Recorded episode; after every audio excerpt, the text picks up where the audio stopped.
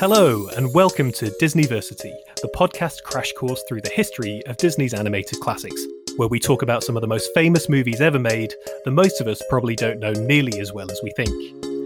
Each episode, we'll be moving forward in time through the legendary Disney catalogue, watching every feature film in the Walt Disney Animation Studios vault, from Snow White to Raya and the Last Dragon, seeing how they stand up today, how they pushed the boundaries of animation, shaped the legacy of Walt Disney and the wider Disney brand, and how they influenced pop culture at large.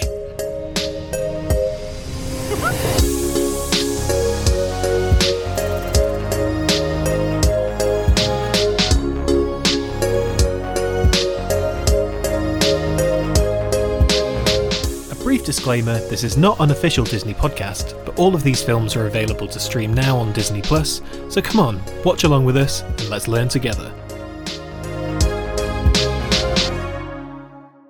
I'm film journalist Ben Travis, and while I know the secret of man's red fire, I'm not your Disneyversity lecturer.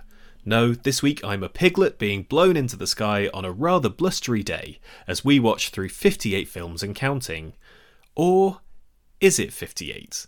That is a question I'm hoping to tackle with our very own honey fiend with a wardrobe consisting entirely of red crop tops and literally nothing else.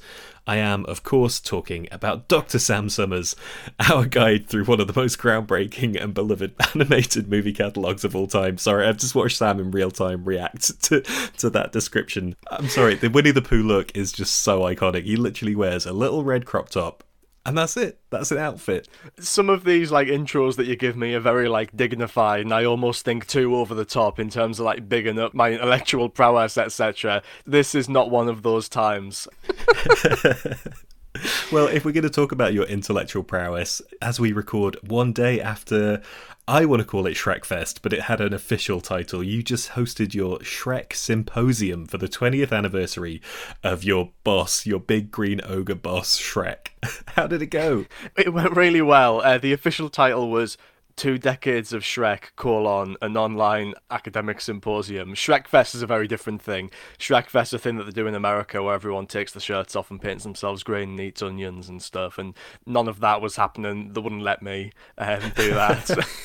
on this uh, Zoom based academic conference, but it was fun. Lots of Shrek chat, lots of nerdy chat, and uh, heavy Shrek based analysis. Shrek, not unlike Winnie the Pooh. Um, yeah, I mean, he he lives in the woods. Yeah, both a couple of big boys. Yeah, I think that's maybe where the similarities end. So I was just I was trying to segue, but it didn't. maybe didn't come off. Well, before we get into the many adventures of Winnie the Pooh, let's talk what I, I teed up in the intro, which is that okay, when we started this podcast, the most recent Disney film that had come out, what Disney Animation Studios wise, was Frozen 2. And so I was writing the script for the first episode of Disneyversity. I looked on the spine of my Frozen 2 Blu ray, and in terms of the numbering of which film this is, it said 57. And now we've had Raya and the Last Dragon, which, if you buy the Blu ray in the UK, it says 58. And as we record this, Encanto is imminently coming out. I think as you listen to this, it's maybe out this week. I've seen Encanto. I think I could say I really, really liked it. It is great. But a lot of the marketing of Encanto, and actually the opening title, Ident, has it as Walt Disney Animation Studios' 60th animated feature. So there is a discrepancy in these numbers somewhere. Sam, help us break this down. What is going on with these numbers? Okay, so in the US, there are 60. This is number 60. In the UK, I don't know because so you said at the start of this movie it comes up with the 60th anniversary special Walt Disney Animation Studios logo, and obviously you watch the UK print of it. Yes. But we've just been going off Blu ray spine numbers, and, and the way that it works in the UK is we include the wild which the US don't in our list, and we don't include the 2011 second Winnie the Pooh movie. Simply titled Winnie the Pooh. Exactly. In America, they do count Winnie the Pooh, and instead of the wild, they count dinosaur. I don't know why. I've tried to figure it out. By the time we get to dinosaur in, in, like a year's time, I very much plan to have really got to the bottom of that. But I don't know. I know that dinosaur was a belated edition in the US because they didn't originally count it because it wasn't hand drawn, but then when they started making 3D films full time, they kind of went backwards and, and gave Dinosaur a number, and I guess that's something we didn't get around to. Then when it got to Tangled, which was the 50th, the UK suddenly had to make up the numbers because we were only on 49, so we added the wild instead of dinosaur, and I'm just picturing someone doing that in a panic. like, quick, we need to come up with another film out of nowhere. Which, as we say this, I've suddenly got an idea of what they might do.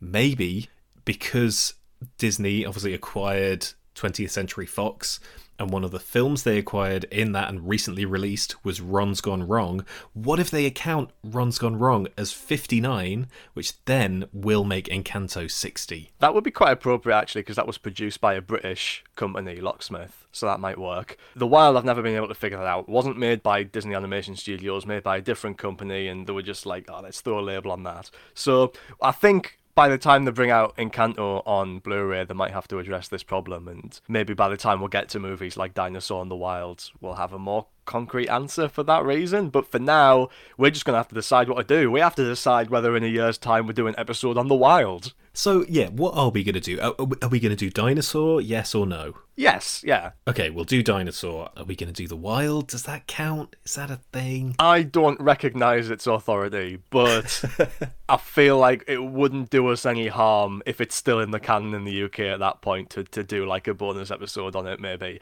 And when I say it won't do us any harm, it's a terrible movie. But apart from that, harmless. But you said bonus episode there, so we're thinking a small presence for the wild, but we will cover it in some capacity, Yeah, maybe yeah. not in a full on episode.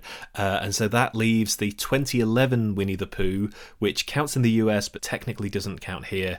But Yeah. we, we've got to cover that, right? Yeah, we're doing that. We're doing that. We need all the poo we can get. I mean, as we're about to discuss, and something I want to talk about briefly now is that, Sam, I mean this with the greatest respect, but I know you are a massive poo head. I know you're all about Winnie the Pooh. That you texted me that when you rewatched this film for the podcast, you shed a few tears, and that was genuine. It was genuine, yeah. I have a thing with Winnie the Pooh. Winnie the Pooh sets me off. And my history with it has been interesting. I wasn't like really into Winnie the Pooh when I was a kid. I had the actual, like the original Milne book. My mum used to read it to me in bed sometimes. I had various toys. I had a Tigger plush that was like one of my favourite toys for a long time. Used to love Tigger. And then I kind of forgot about it a little bit. And then I reread the whole book when I was in like college, like 17, 18. And as an adult, or a quote unquote adult, as a teenager, I guess, the last chapter of Winnie the Pooh, where they say goodbye, hits so, so hard. And it just broke me then, and it has broken me every single time I've gone back to it. Like, if I was an actor and I needed to cry sometimes on cue, I would just keep that on my phone in my pocket and I'd just take out the last chapter of Winnie the Pooh, quickly skim the last few paragraphs, and I'd be gone. So I cried when I watched it the other day, and then for research purposes, I revisited parts of Christopher Robin, the live action movie, which we'll talk about. I cried at that. And then, this is all in one night, I also watched bits of Winnie the Pooh's Most Grand Adventure, one of the direct to video movies. And I cried at that as well. And oh my I God. cried watching a documentary about this movie where some of the nine old men who were still alive were talking about Winnie the Pooh, like a 90 odd year old Ollie Johnston saying things like, well, the thing I love about Winnie the Pooh is he's just such a good friend, and all of that stuff. That made like, me oh cry. my god, he's such a good friend to us all. I, I went to an exhibition of Winnie the Pooh stuff at the V&A Museum, and I cried at that. this is just your like emotional kryptonite right it here. absolutely is. It just it ends me every single time. Oh man, well, I hope you've got a lot of fluids nearby so you can replenish at various points if the tears start coming. Um, hopefully, you haven't dried out this week from all of the Winnie the Pooh revisiting. But okay, that is enough from us. We're all sat down, the register's complete, and it's time for class to begin. This time, after stealing from the rich and giving to the poor in Robin Hood, we're off to the Hundred Acre Wood for a series of storybook tales in 1977's The Many Adventures of Winnie the Pooh. Sam, I don't want to set you off straight away, but to the extent that you feel able to, can you give us a little summary of, of what's happening in this film? Okay, so Winnie the Pooh is a little toy bear who plays with his friend, human boy Christopher Robin, in the Hundred Acre Wood. And over the course of this movie, they get into a series of adventures. The title tells us many adventures, but it's it's basically just three. And adventure number one. Winnie the Pooh tries to find some honey and gets stuck in Rabbit's house. And adventure number two, Pooh and Piglet have to deal with some inclement weather um, Pooh meets Tigger and is accosted by some heffalumps and woozles. And in adventure number three, everyone decides that Tigger's bouncing is very annoying, so they decide to bully him. And then at the end. Sorry, can I just say, it feels like you have a stance on this third story, which we will get to when the time comes. little bit, little bit. And then at the end, Christopher Robin has to say goodbye to Winnie the Pooh as he journeys into adulthood. Deep breaths. And leaves his friends in the wood behind. You did it, man. You've got this. That's the end, end of the story. It's the end. But Sam, it doesn't have to be the end. Those friends are always there whenever you want to go back and revisit them on Disney Plus. and in the direct-to-video movies, and in the TV Saturday morning cartoon, and in the wider Pooniverse. That sounded really bad. There's going to be a lot of that today, I think. Okay, so that's kind of where this film comes into it. We grew up in a time, Sam, where Winnie the Pooh was kind of always a Disney property. I probably saw bits of Saturday morning cartoons and that kind of thing more than I really read the book, the A.A. Milne stories that these were based on.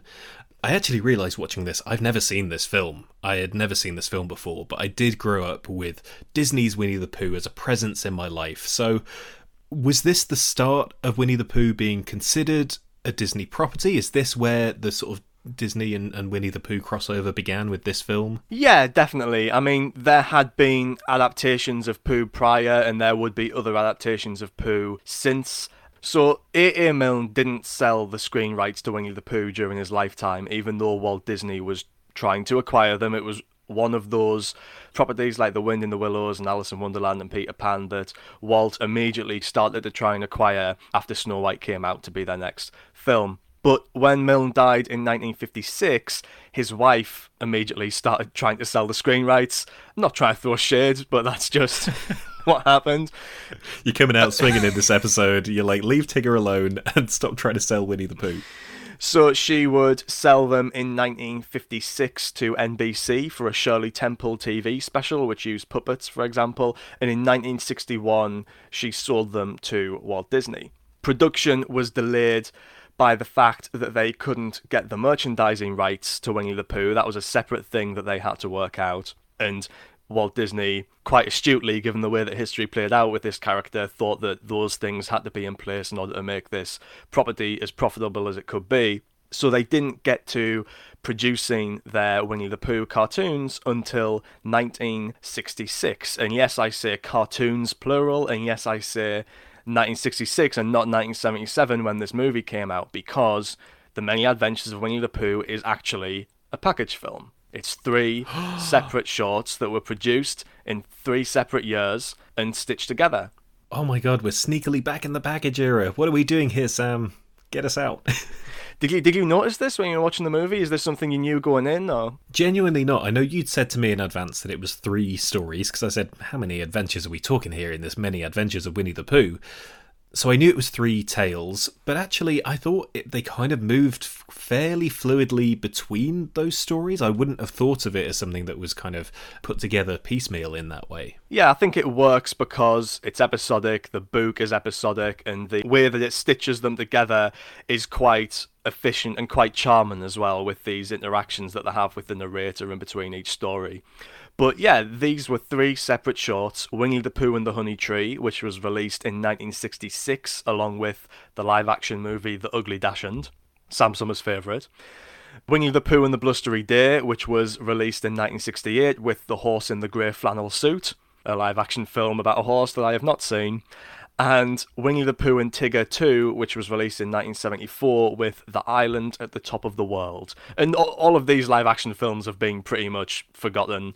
You can still catch The Ugly Dachshund on Disney Plus, and I heartily recommend that you do, but Winnie the Pooh has survived. Winnie the Pooh is what people remember from these releases, and eventually, when there was a little bit of a gap in the animation studio schedule, Wolfgang Reitherman, I guess, put on his money making hat once again and said, let's just stitch these together. We'll make it a poo movie. Wow, I had no idea that that was the case. So not only is this a package movie, but it was a package movie of shorts that had already made their way into the world. Because I think when we had the package era, they were made as package films for the most part, or things that were around in the studio but that maybe hadn't been released in that way, had they? Yeah, things like Saludos Amigos and the Three Caballeros were always intended to be a feature package film. Bits and pieces of Make Mine Music and Melody Time were intended for release elsewhere but hadn't been released by the time we get to those movies. So this is the first time that Disney has released a feature film almost entirely comprised of material that people had already seen.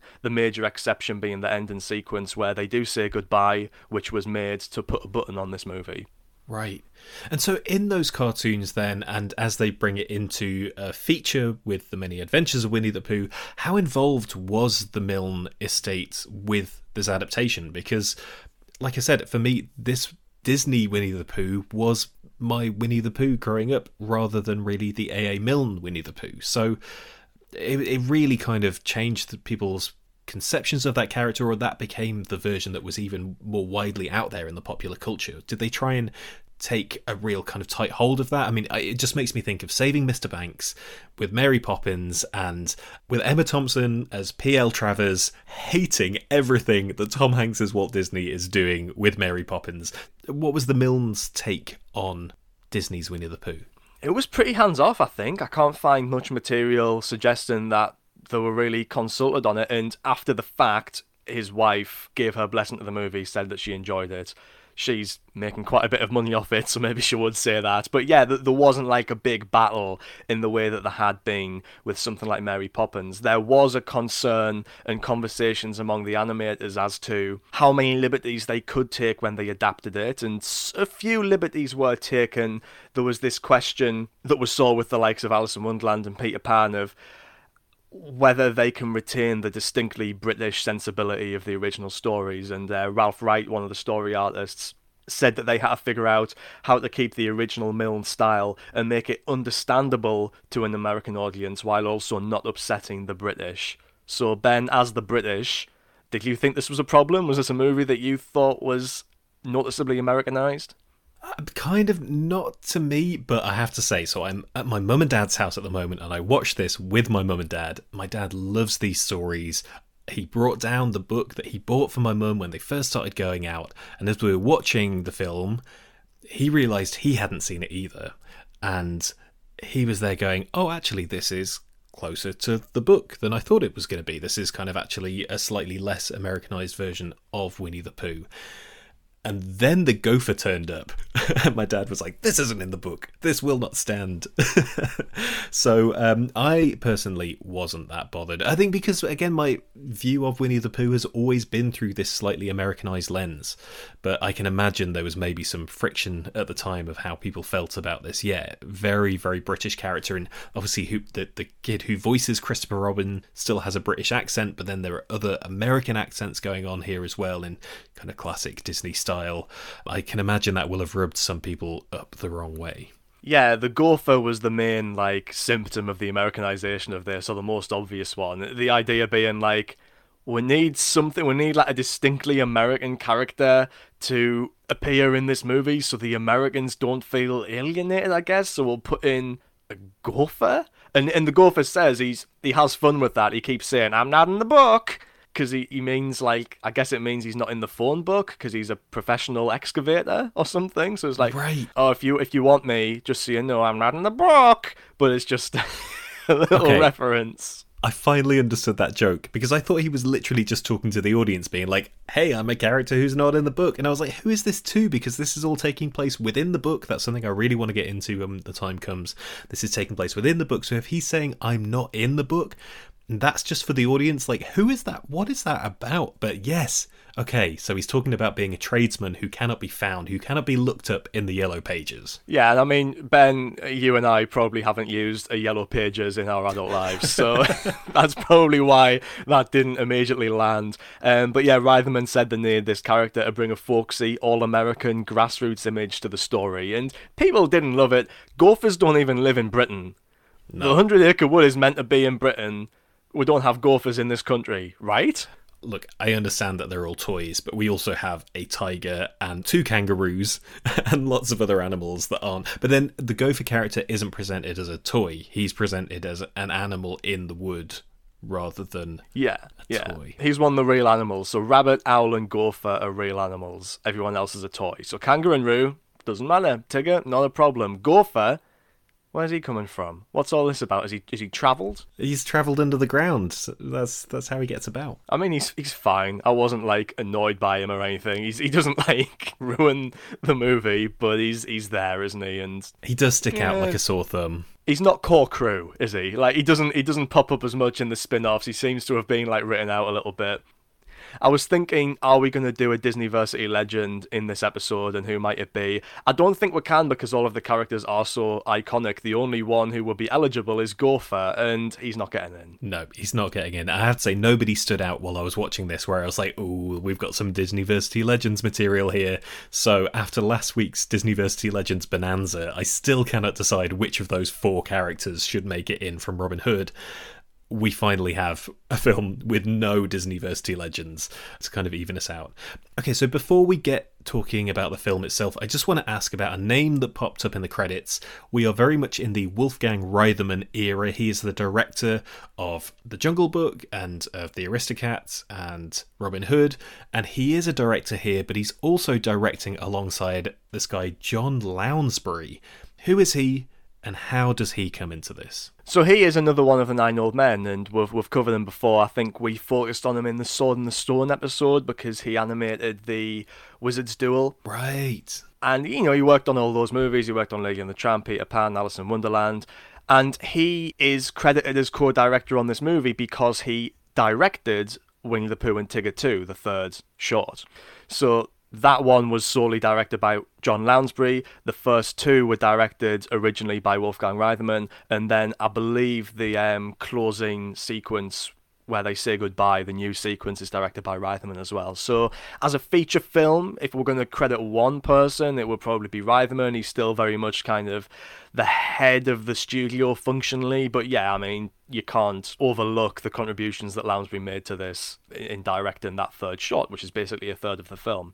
And he comes back to co-direct uh, The Rescuers next week. Right. Okay, that's interesting. So this is not a 100% Reitherman joint, but maybe three quarters of a Reitherman movie with a little bit of John Lounsbery in. Oh, a little bit of Nine Old Men in there for you too. Yeah, it's kind of ironic that Reitherman did end up doing this because he really didn't want to. Multiple nine old men were like big fans of Winnie the Pooh. Milt Kahl loved it, Frank and Ollie loved it, but Disney gave it to Reitherman because again, Walt Disney's still alive at this point when this first thing's being made, which actually makes this really the last feature film to have any Walt Disney produced material in it. And he gave the job to Reitherman, despite Reitherman being the only one who didn't want to direct Winnie the Pooh. And Frank Thomas and Ollie Johnston have suggested that this is because Walt thought if you were too much of a fan of the books, you would make a movie that felt more like Milne than Disney, while Woolie's sensibilities were more in line with Walt's. So maybe that's what we'll see in this finished film. Right then, should we get into the film itself? Should we see how much Disney's in there, how much AA Milne is in there? Talk about that, go for some more. If you want, yeah. To the Hundred Acre Wood, baby. Now that you've mentioned that this film is technically a package movie, that actually makes sense because the sort of framing device for this whole thing is like a lot of the framing devices that we had in the package era, notably that it is a live action opening. We go into a kid's bedroom who is supposed to be Christopher Robin, but this is one of the Americanized bits. That looks very much like an American kid's bedroom rather than like a rural British kid's bedroom. But we go into Christopher Robin's bedroom, we see the toys, we see Winnie the Pooh himself, we see a pile of Pooh books, and this is our way into the story. Yeah, I think that's interesting. This live action framing device. It's so. I guess is it aligning us with Christopher Robin and putting us in the mind of this particular child going to read this particular book, and is that why the framing device is the book? Because you know, so many of these Disney movies have been based on books. Many of them open with that book at the start. some of them, like The Sword in the Stone, or actually especially Robin Hood, take that slightly further and, and give us a few minutes at the start of introduction using the book as a way in like that. But yeah, here the whole thing takes place within a book. We're constantly reminded that it's a book. We have characters interacting with elements of the book, interacting with the type. There's a moment where Tigger gets out of a tree by asking the narrator to rotate the book 90 degrees so that he doesn't have to fall all the way to the ground.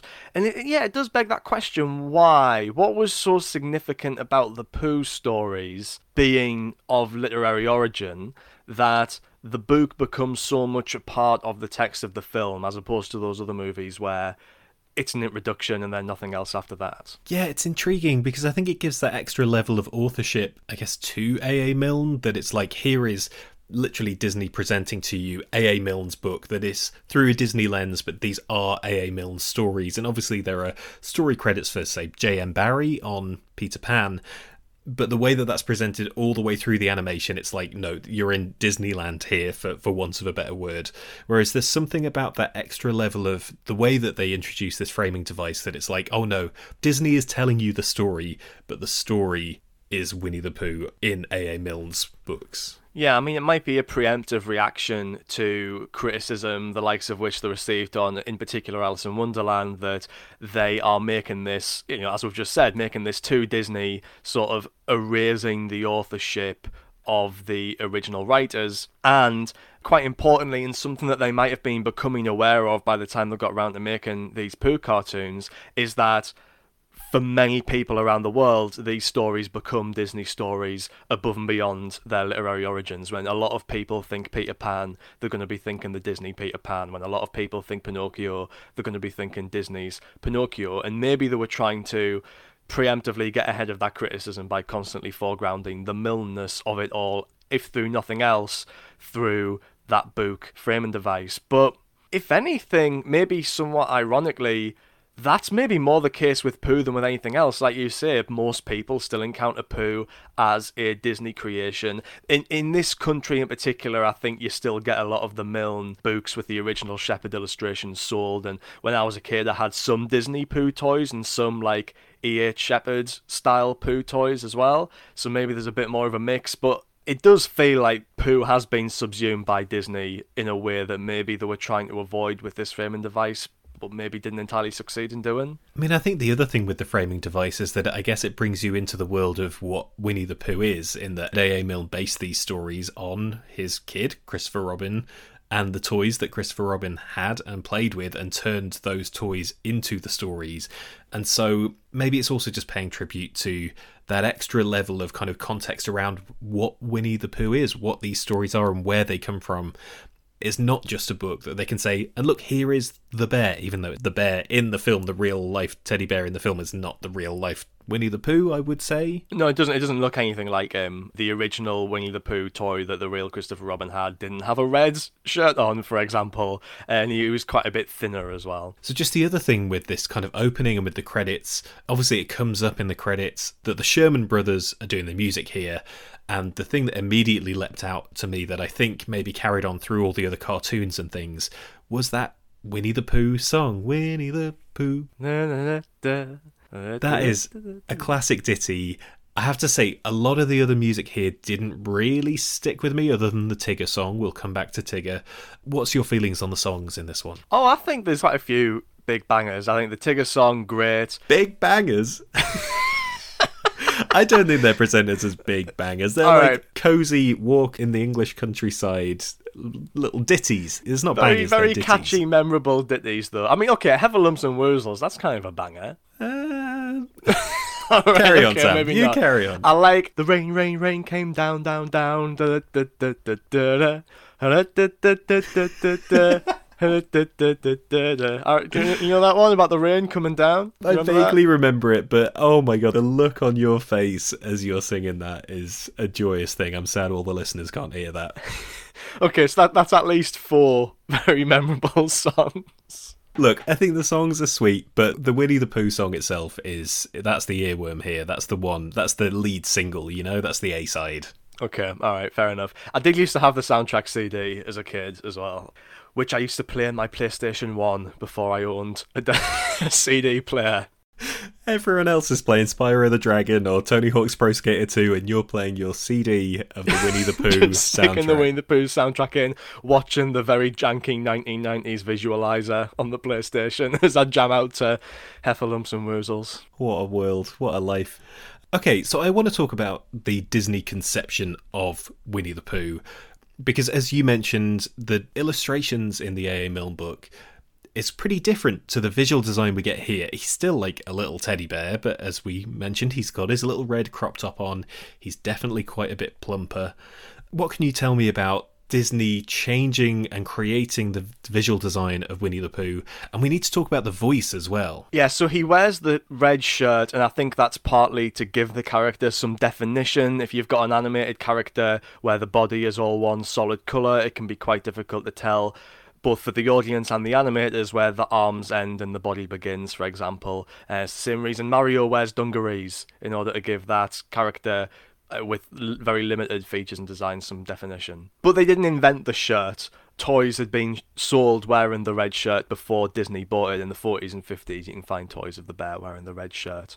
Um, but yeah, the voice has become a very iconic aspect of this character, and that voice in this film is provided by our man Sterling Holloway, who has been in so many Disney movies. Oh, I've just remembered something that I did and I forgot. So Sterling Holloway has been so many Disney movies. I have always pointed him out when he cropped up. He's the Cheshire Cat, he is Kaa, he is Flower in Bambi, he narrated several segments in the package films, he's the Stork in Dumbo, he's all over the place. And I've been saying he's one of the most prolific voice actors in Disney history, and I never actually did a scientific survey of that, but now I have. And I can tell Ooh, you that he is joint third. Okay. So, I mean, I don't know who else would be doing that many, but I'm going to throw out there Alan Tudyk has to be fairly high up that list. Every single Disney film of the last however many years has Alan Tudyk, who you might know from Firefly and Serenity, and he's K2SO in Star Wars Rogue One. There'll be an animal creature who doesn't speak, but all the noises that they make will be provided by Alan Tudyk. I, I can say I can't remember who, but his name does pop up in the Encanto credits as well. So he's he's in there. He's very prolific. Well, in that case, if he is an Encanto, that's going to put him one above Sterling Holloway because Sterling Holloway and Alan Tudyk are currently tied third with eight Oh. each. So ah. now Alan Tudyk will move into joint second after Encanto, unless this next man is in Encanto as well, uh, Frank Welker, who is a very prolific voice actor who does. You say Alan Tudyk does animal noises, Frank Welker does every animal noise in anything. Like almost any animation produced in America in the last like 40 years will have Frank Welker in there doing voices. So he's been in nine Disney movies doing these little barks and, and horse noises and little goose honks and stuff. He can do anything.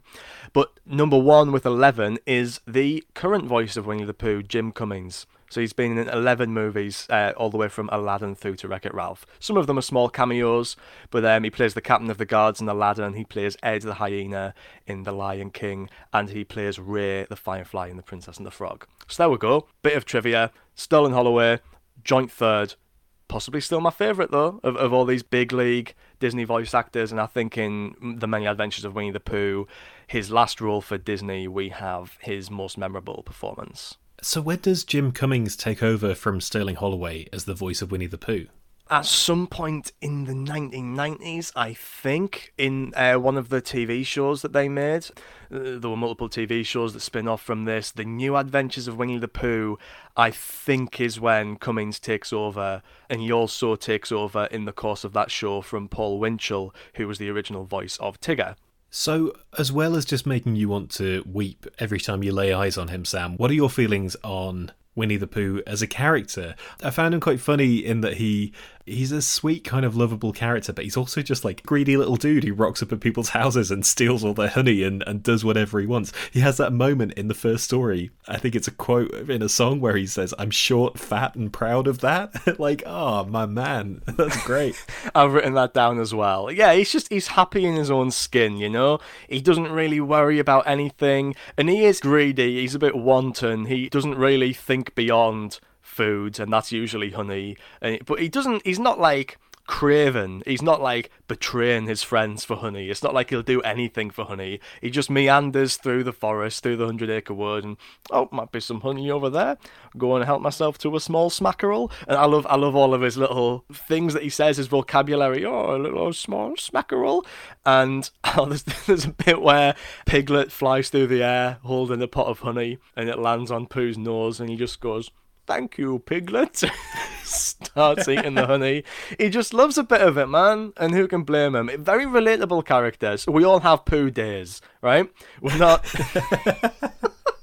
we all have those days when we've blocked somebody's entire front door because we've eaten so much honey that we simply cannot leave.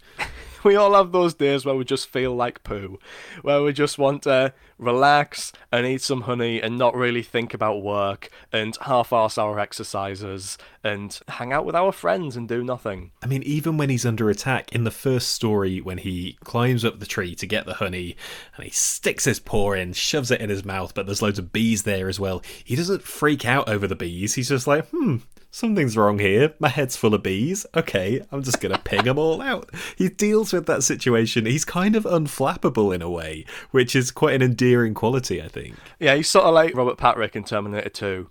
He just kind of walks through the world, shaking off all of these assaults. You can't stop him, and he's he's gonna get what he wants, and what he wants is honey. and oh, he sees the amazing. world through that like infrared computer vision that the Terminator has, and he's like, ping, ping, ping. No, some honey over there. Gonna go and get some of that. I need your red cropped up, your boots, and your motorcycle. oh, very good, very good. Yeah. The one other thing I want to say about Winnie the Pooh as a character is I actually just really like the way he's animated because, as you mentioned, most of these characters are toys and so he isn't just a bear he is a teddy bear and the way he moves the way he walks it's like the articulated joints on him i think that partly he kind of waddles because he's short, fat, and proud of that. But also, it's it's to do with where the the kind of arms and legs would move with him being a teddy bear. I thought that was really sweet. For me, the most unexpected thing about this film was the whole presentation of it. As I said, I realised that I hadn't really seen it before. And in terms of the framing device of bringing you into the live action bedroom and then taking you through the story, that whole storybook presentation where you're seeing the characters in the illustrations come to life and, and hop across pages and walk backwards and forwards within the book itself and reacting with the words and the words being blown away by the wind, all of that stuff was so magical and lovely. And I didn't know that that was part of this film. I really, really loved that. I think that's my favourite thing about the many adventures of Winnie the Pooh. Yeah, it's almost like Looney Tunesy, the way that like Daffy Duck would interact with the animator and like attack the film strip itself and, and interact with the audience in the cinema. It's kind of postmodern and metatextual in a similar way, but obviously in a far gentler way, the way that they interact with the letters and the narrator and things like that. And the backgrounds here have that kind of E.H. Shepard watercolour style, even if the characters very much don't, with the character designs they've deviated quite significantly from those very gentle, soft illustrations, and especially characters like uh, Rabbit become a lot more cartoony looking. Uh, even though he doesn't have a shirt shoved on him, as like Roo does and, and Pooh himself. But those backgrounds still hold some of that storybook and some of that English quality, I would say. It's funny you mentioned the Looney Tunes aspect of kind of breaking the fourth wall. You, like me, are a big Marvel fan and have probably recently watched What If, but it felt like there was a what if moment in the third story where Tigger notices the narrator um, and says, Please, for goodness sake, narrate me down from here. It was like all those moments where, like, Doctor Strange in What If suddenly goes, who's this guy in the sky who's narrating everything and watching everything that's happening? I noticed that as well, but I likened it to um, the bit in Fleabag series two when Andrew Scott, the sexy priest, realizes that she's turning to the audience and breaking the fourth wall. yeah, and it, this is like weirdly one of the most like meta Disney movies so far. They sort of bring in the narrator or bring in the audience also as an active participant in all of this.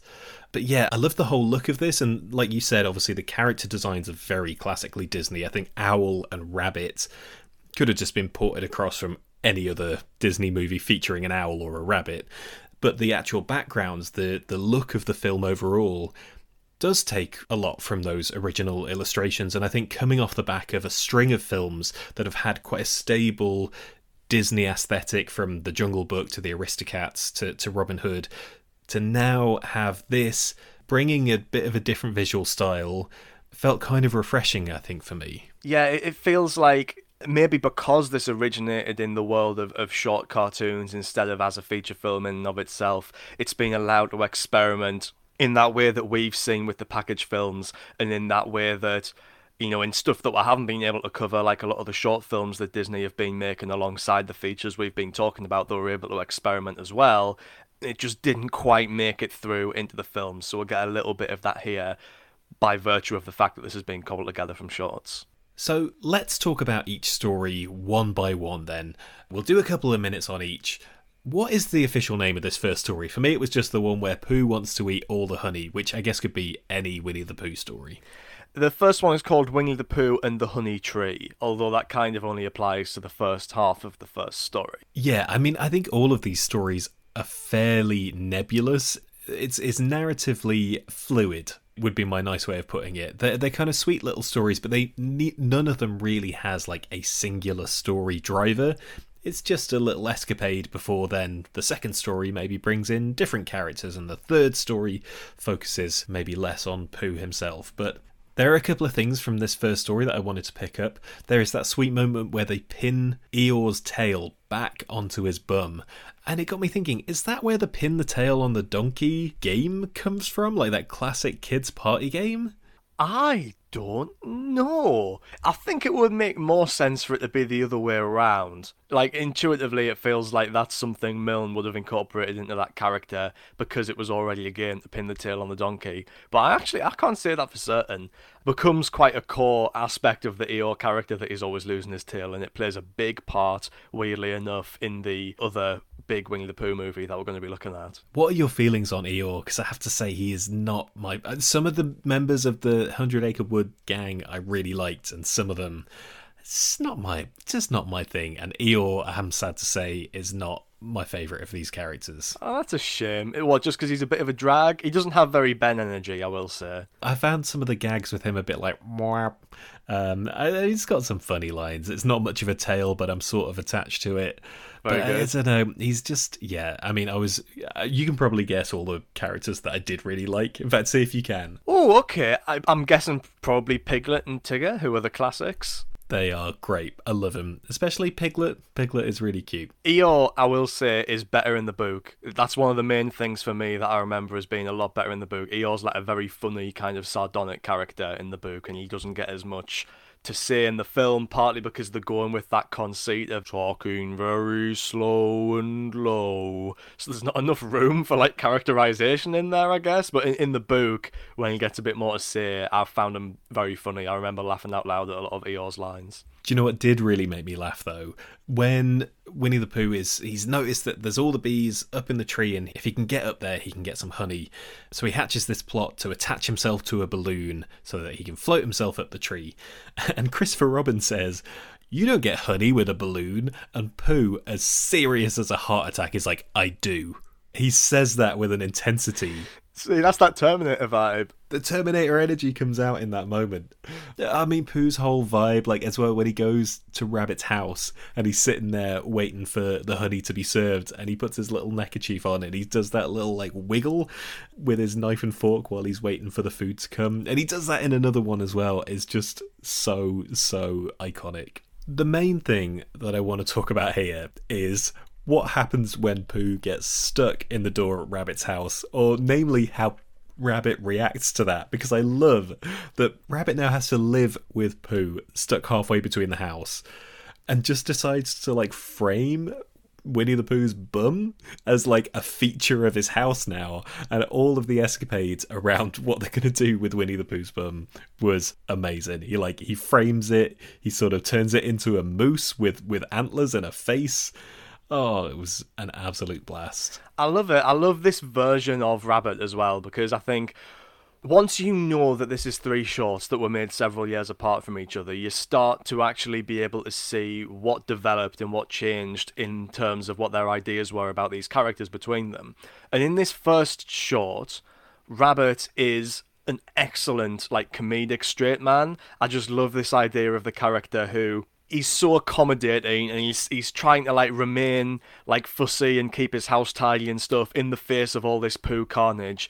And he just it never occurs to him to just like not let Pooh in his house. He's trying to make the best out of it that he can. And that's really funny and it makes that character really likable. And rabbit's not really in the second segment but he does play a big role in the third one. And by the time we get the the third short rabbit's just a dick. Rabbit becomes the antagonist of the Winnie the Pooh universe, and this is something that carries on to the TV shows and carries on to the the spin-off movies. Is that Rabbit is often the guy who's bullying the rest of the gang and who is very like conservative and wants everybody to do things the way that he thinks they should be done. And that element of his personality is still there in the first one, but he's not as dogmatic about it. He's not trying to force his ideas onto other people. He's very accommodating, and that makes him funny and likable. And, and we'll lose that with Rabbit as he goes on. I think that's a shame. Yeah, that does feel like a shame. And I, I think something that you're hitting on there that's great about all of this is how. Winnie the Pooh is a, a, fun character to be around, but also the way everybody else reacts to Winnie the Pooh is also kind of entertaining to watch, especially even in this first story. I love when Pooh gets his butt stuck in the tree where all the bees are, and that one bee just like absolutely creases it, like is absolutely losing it, howling with laughter, like rolling around, clutching himself with his many little bee arms, just losing it. if there's any candidate for Disney Disneyversity legend, it would be that bee. That one bee. And I think another thing about what that I love about Pooh and how people react to him that comes through in this first one is that like everyone loves Pooh no matter what he does, and people like give Pooh a lot of praise for doing the bare minimum. And even when it looks like he's in a position that he might be able to make it out of, of Rabbit's house, they throw him a whole parade. They're like marching towards us. Oh, Pooh's gonna get out. We're having a parade. I've already established I can't remember how that song goes, but it's like it's, let's throw this celebration for this guy who all he's actually managed to do is nothing for a few days, and he's almost out of the terrible situation that he got himself in in the first place. But we'll love him. He's Winnie the Pooh. Yeah, I would love a parade in that situation. Please celebrate me for the absolute bare minimum. Okay, let's talk about the second story for a bit. So, Sam, what is the official name of story number two? This is Winnie the Pooh and the Blustery Day. Right, yeah, because we get that song about it being a rather blustery day that I have to say I can't remember the tune oh, of that one. Oh, I've now. got it. It's um and I think it's gonna be a rather blustery day, something like that. I've remembered the tune. I don't have the lyrics. Da-da-da, Come on, that's quite jazzy. A pretty it's... blustery day. I still think bop rather than banger. I don't think you can uh, call any of these enough, Fair enough, fair enough. Bit of a bop though. But this is like the ideal seasonal viewing. This was like the most autumnal thing that I've seen in a long time on a very autumnal day here. Pooh is out in his blue scarf to go with the red crop top. The words are blowing off the page. There are kind of big leaves being blown around all over the place. I loved that whole kind of autumnal feeling to this. And uh, I mean, the story is kind of all over the place, right? Because so, so Piglet, well, Piglet is in this story, who hasn't yeah. really appeared in anything until this point. So this is Piglet coming into the Pooniverse, as we kind of keep reluctantly calling it. Piglet gets blown up into the air, flying around like a kite. I thought that was a pretty good jape.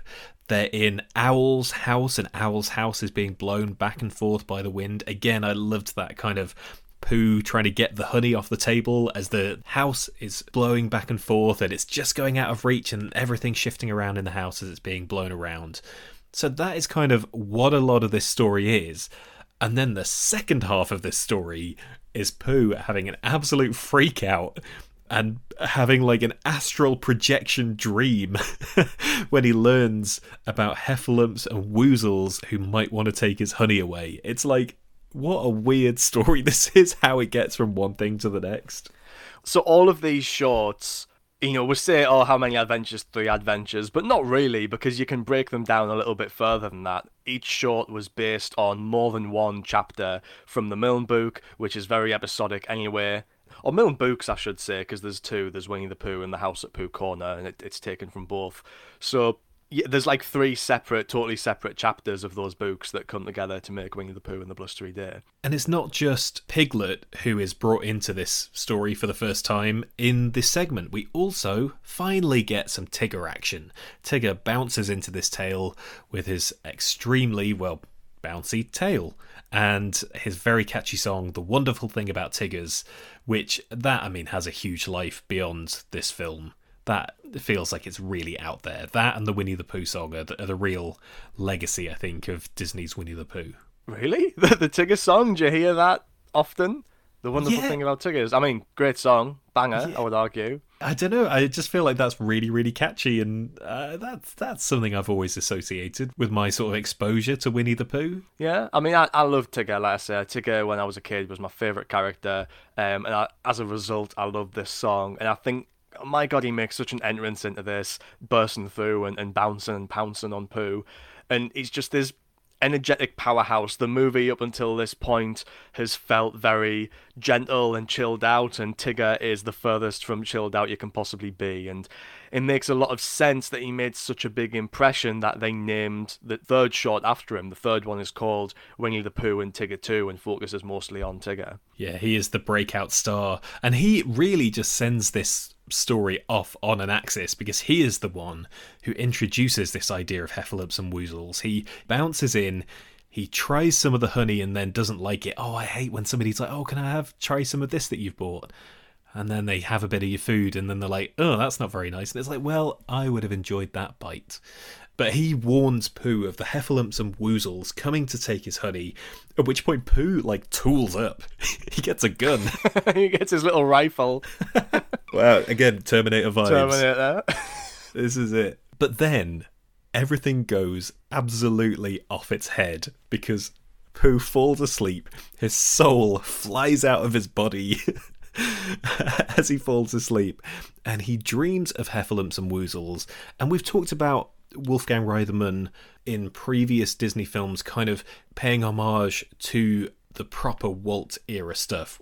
Now, obviously, I understand that this was actually made, what, in the 60s as a short rather than as part of this film, but this felt like Pink Elephants Part 2. It literally has the elephant connection in that the, the heffalump is sort of Tigger's way of saying elephant, and there are actual pink elephants in this sequence. So uh, surely this must have been an intentional homage to that iconic Dumbo sequence. Yeah, absolutely. And there are some similar beats. There's like a creepy kind of ballroom dancing scene, which is reminiscent of, of the ballet scene in Dumbo. There's a giant eye, which made me think there's a lot of giant eyes in, in surrealist sequences and animation. There's the big eye in Pink Elephants on Parade, which really stands out.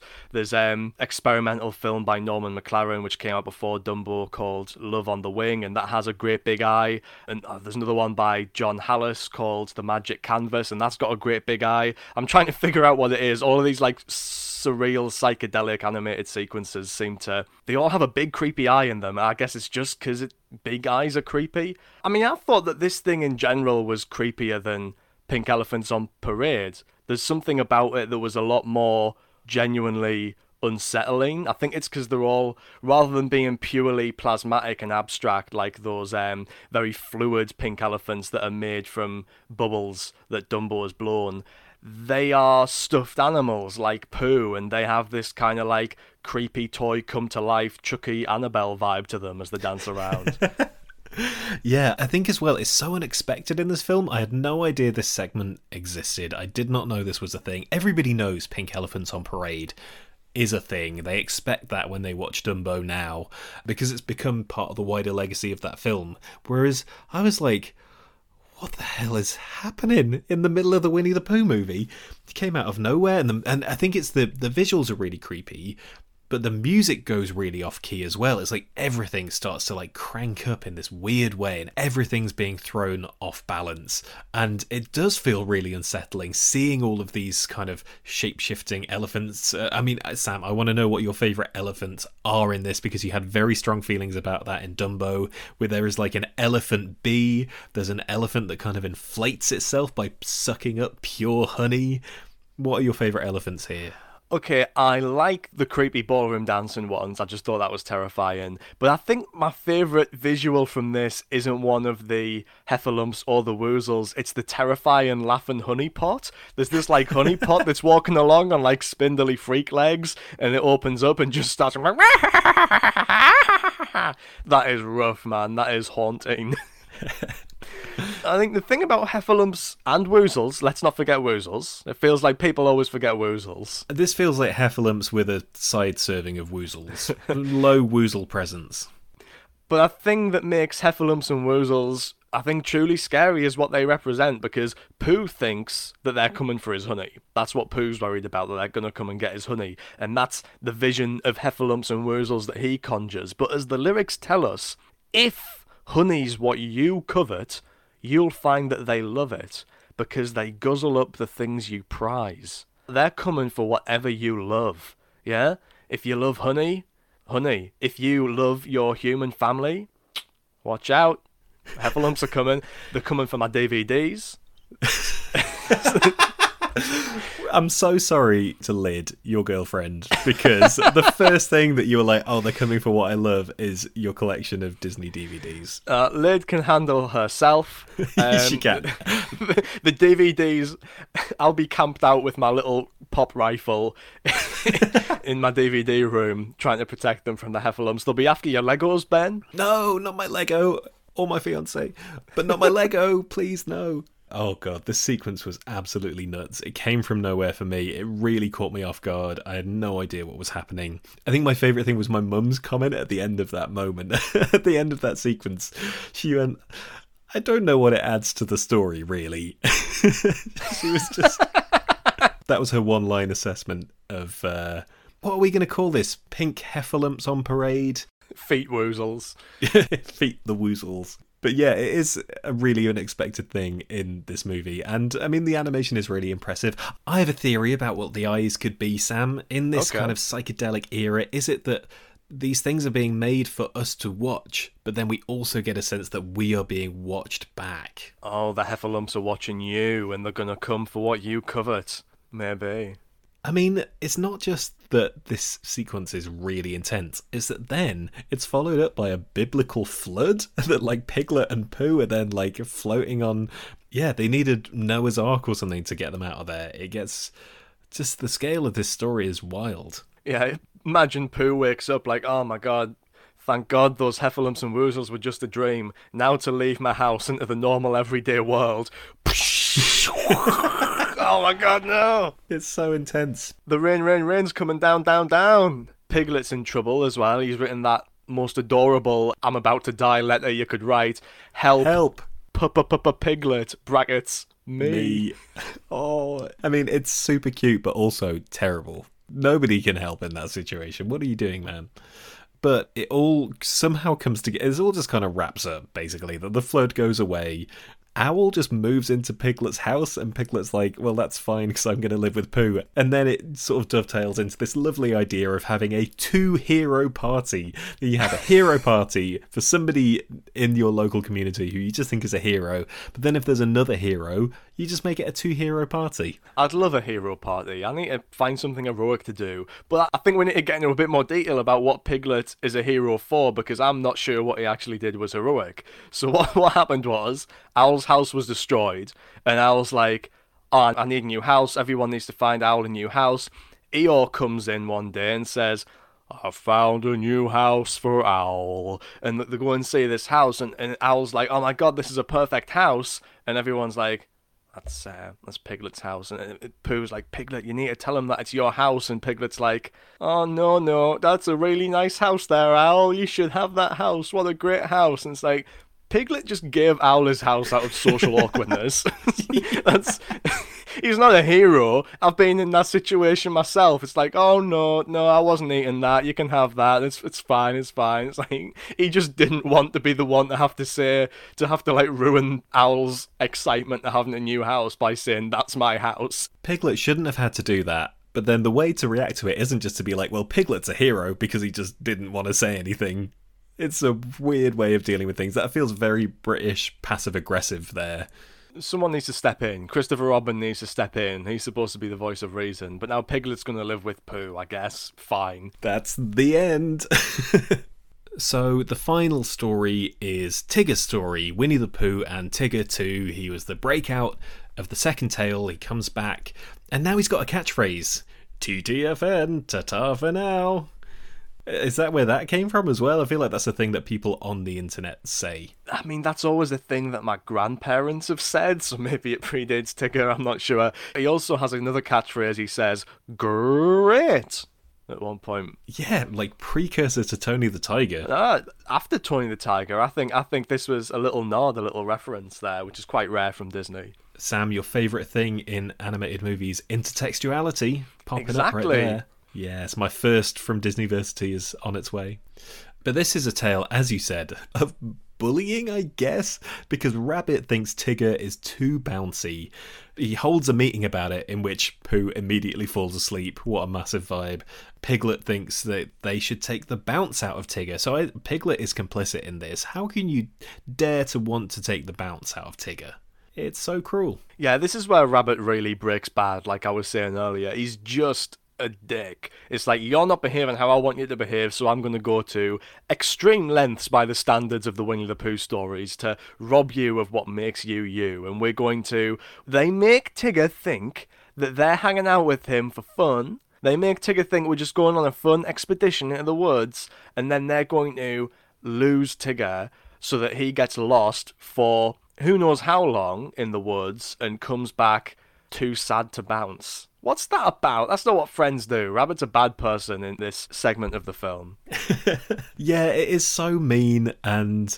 Uh, I think we really like Tigger because we can see that his hyperactivity is maybe a bit much, but the way that he's animated, the way that he moves, the energy that he brings, and also the energy in that vocal performance is so endearing that as an audience you don't want to see the bounce taken out of Tigger. No, we need to talk a little bit about the vocal performance actually, because this guy, Paul Winchell, who voices Tigger, he's a special guy. So he, in addition to being Tigger, he was Dick Dastardly in the Wacky Races. He was Gargamel in the Smurfs. I don't know if you recognised any of that in there.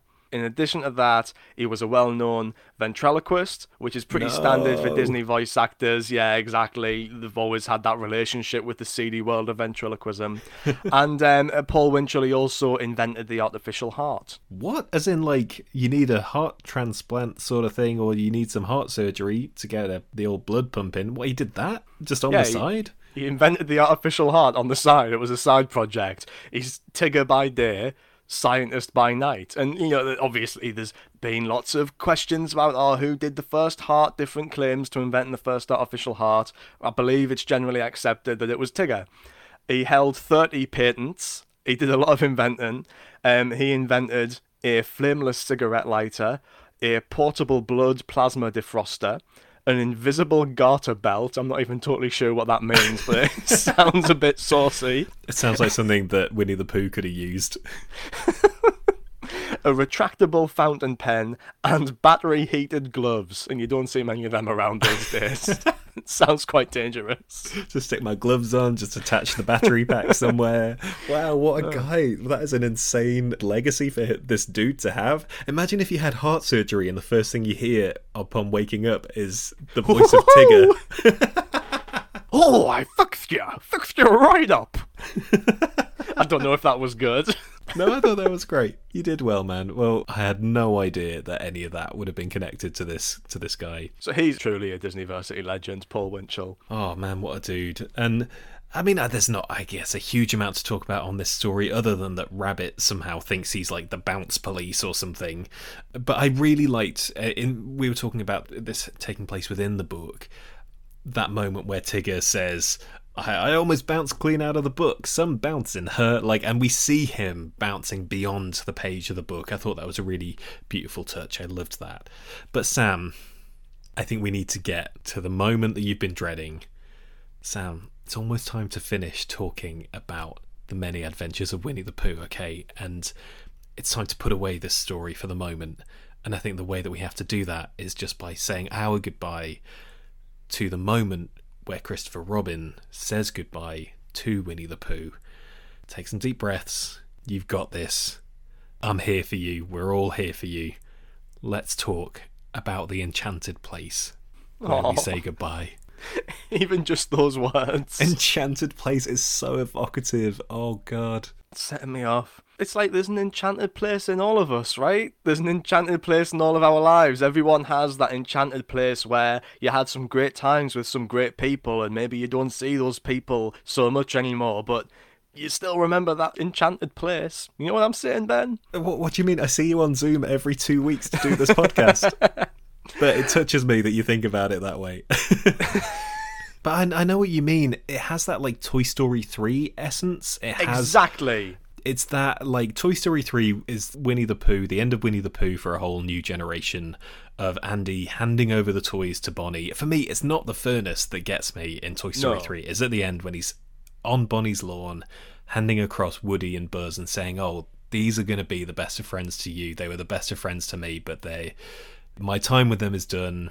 This is for you now, and oh god, now oh, you're gonna. I'm gonna set myself off. Okay, so yeah, it is. It does have a lovely universal appeal. There's a universality to the message of that, of kind of putting those things away and to saying goodbye to certain places or certain friends or certain things that were really formative for you, For me. or for, formative for anybody For in their own everyone. life. Yeah, it feels like I, like most people, have been through a lot of situations like that where you move from like school to college and then college to uni and then uni into your career and maybe to different places for that reason. Every, everyone has those moments and it's not like any of those in real life have been particularly traumatic for me, but every time I return to this, that's what it evokes. And you think of, you know, people who you don't see as much as you used to and places you don't go to as much as you used to. And it is, it, it gets to me, man. And you know what it is in the book is it's about that end of, and in in the film even really, and Winnie the Pooh, it's it's about that end of childhood innocence, and that's a bit what it's like in Toy Story three as well. We're not just saying goodbye to friends, we're saying goodbye specifically to the things and places and people that we associate with an earlier time in our life and we've now got to move on we've got to progress into adulthood from childhood or whatever moving from innocence to experience in that sort of william blakeian sense and it hits me I, I feel like one of the things that i think sets me off particularly with winnie the pooh is that i feel like you're supposed to relate to christopher robin it's supposed to be like I'm Christopher Robin, I'm moving on into the next stage of my life and I'm leaving these people behind. But, and I'm not trying to turn this into therapy, for me, because I went straight from university into more university to do a PhD for like three, four years, it felt like I was kind of in the hundred acre wood while everyone else was moving out into the real world, going to school like Christopher Robin. So mm. I always felt like Winnie the Pooh. It's like everyone's kind of gone and spreading out, and I'm the guy whose life's kind of I'm still in the enchanted place, waiting for those guys to to come back to see me. And I think that's why it hits me particularly hard. And and I'm fine now, I'm fine. Oh god, Sam. But it's yeah, there's something about that. I get those Pooh vibes. I relate a lot to Pooh. Oh my god, I did it Sam- again. Sam, lay back on my sofa. And how does that make you feel? but uh, no, you're right. And I I think partly it's because, as well, the story, intentionally or not, you don't feel like you're going off with Christopher Robin. You feel like you're still in the Hundred Acre Wood with Pooh, and Christopher Robin's gone. And I think you feel like you're more placed in with Pooh and those characters hmm. because Christopher Robin is a more minor presence here. So it, it doesn't situate you with that character of like, oh well, I'm going with them and we're moving on to exciting new different things. It's like, oh, we're in the left behind place. So I wonder if the live action framing device was an attempt to do that, an attempt to align the audience with Christopher Robin. But I agree with what you're saying, and I think that's borne out with the rest of the franchise because we have to keep the Pooh stories going in order to make more movies and tell more stories and sell more merchandise. We do stay with Winnie the Pooh, and in all the spin offs and stuff, Christopher Robin's like an occasional visitor, and what we keep going back to is the gang in The Hundred Acre Wood. One thing that did stand out to me is that we've spoken in a couple of the recent films about the whole reuse of animation thing, I guess, especially in Robin Hood. But there was a moment here in this final kind of concluding chapter of Christopher Robin uh, walking along with Pooh and they're talking about the fact that they're going to be parting soon. And he walks across a big branch on a river. And I was like, this rings a bell from Mowgli kind of kicking about in the jungle. Was that a bit of reused footage? Yeah, in, in that ending scene, which again, directed by Woolie Reitherman, and also probably maybe on a little bit of a time constraint and a budget constraint, considering it's the only totally new thing that's been animated for this movie, they do insert multiple animation sequences from Mowgli wandering about through the jungle.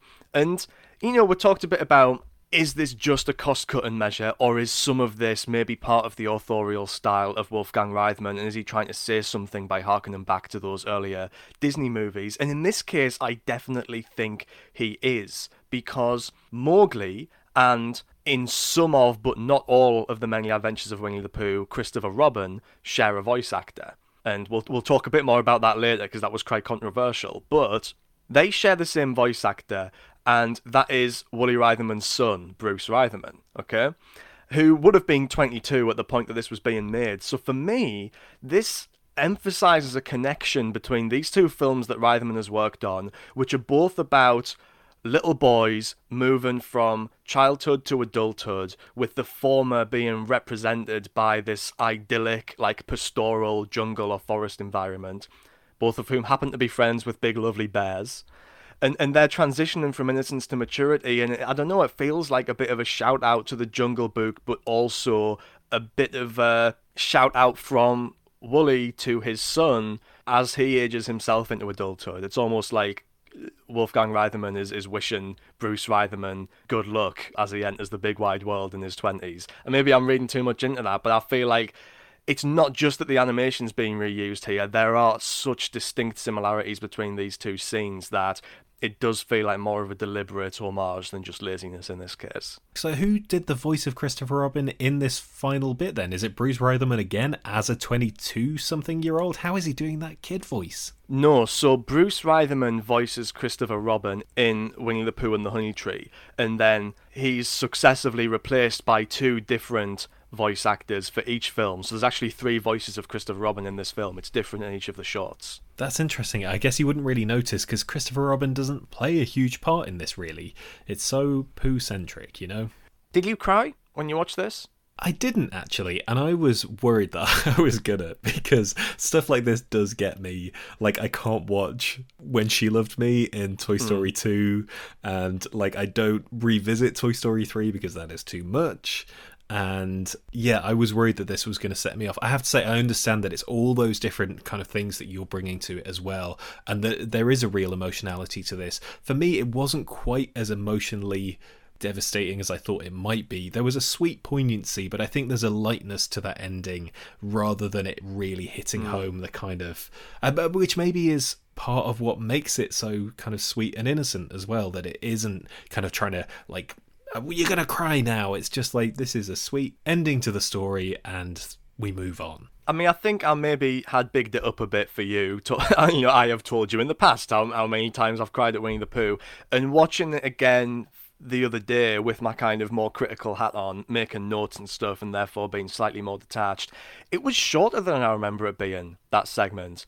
I remember it being a lot more drawn out, and I think possibly the reason why I cry, you know, watching this scene and whenever I engage with anything Winnie the Pooh related is because it always takes me back to that book. It takes me back to when I read the book, and I remember so well what happens in the book and how long that is that this film version it's tapping into my memories of that and that's why it's making me cry and they change it a little bit in the book the last sentences here we go is you can do this, Sam. I believe in you. We've all uh, got you. So they when went off together. Love me. Everything was beautiful. Stop Every it. night we spent together lives within my heart. Oh god.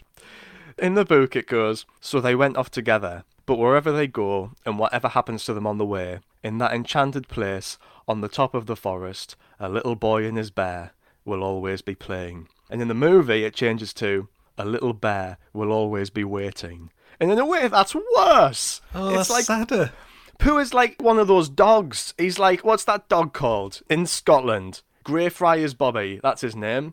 And his master died, and the dog just waited by his grave forever until he died in the graveyard and they built a statue of him. You know that dog? Yeah, Winnie the Pooh waiting for Christopher Robin to come back when you know he's not gonna. He can't come back. Oh god. But okay, so we've talked about how emotional that is. But let's end on the moment that for me undermined all of that when we go back to the live action framing device. We see the bear in the bedroom and they make the Pooh Bear wink. He does like a scary wink. It instilled a terror in me that I still feel right now. And we go from this really sweet ending to like a live action bear trying to wink.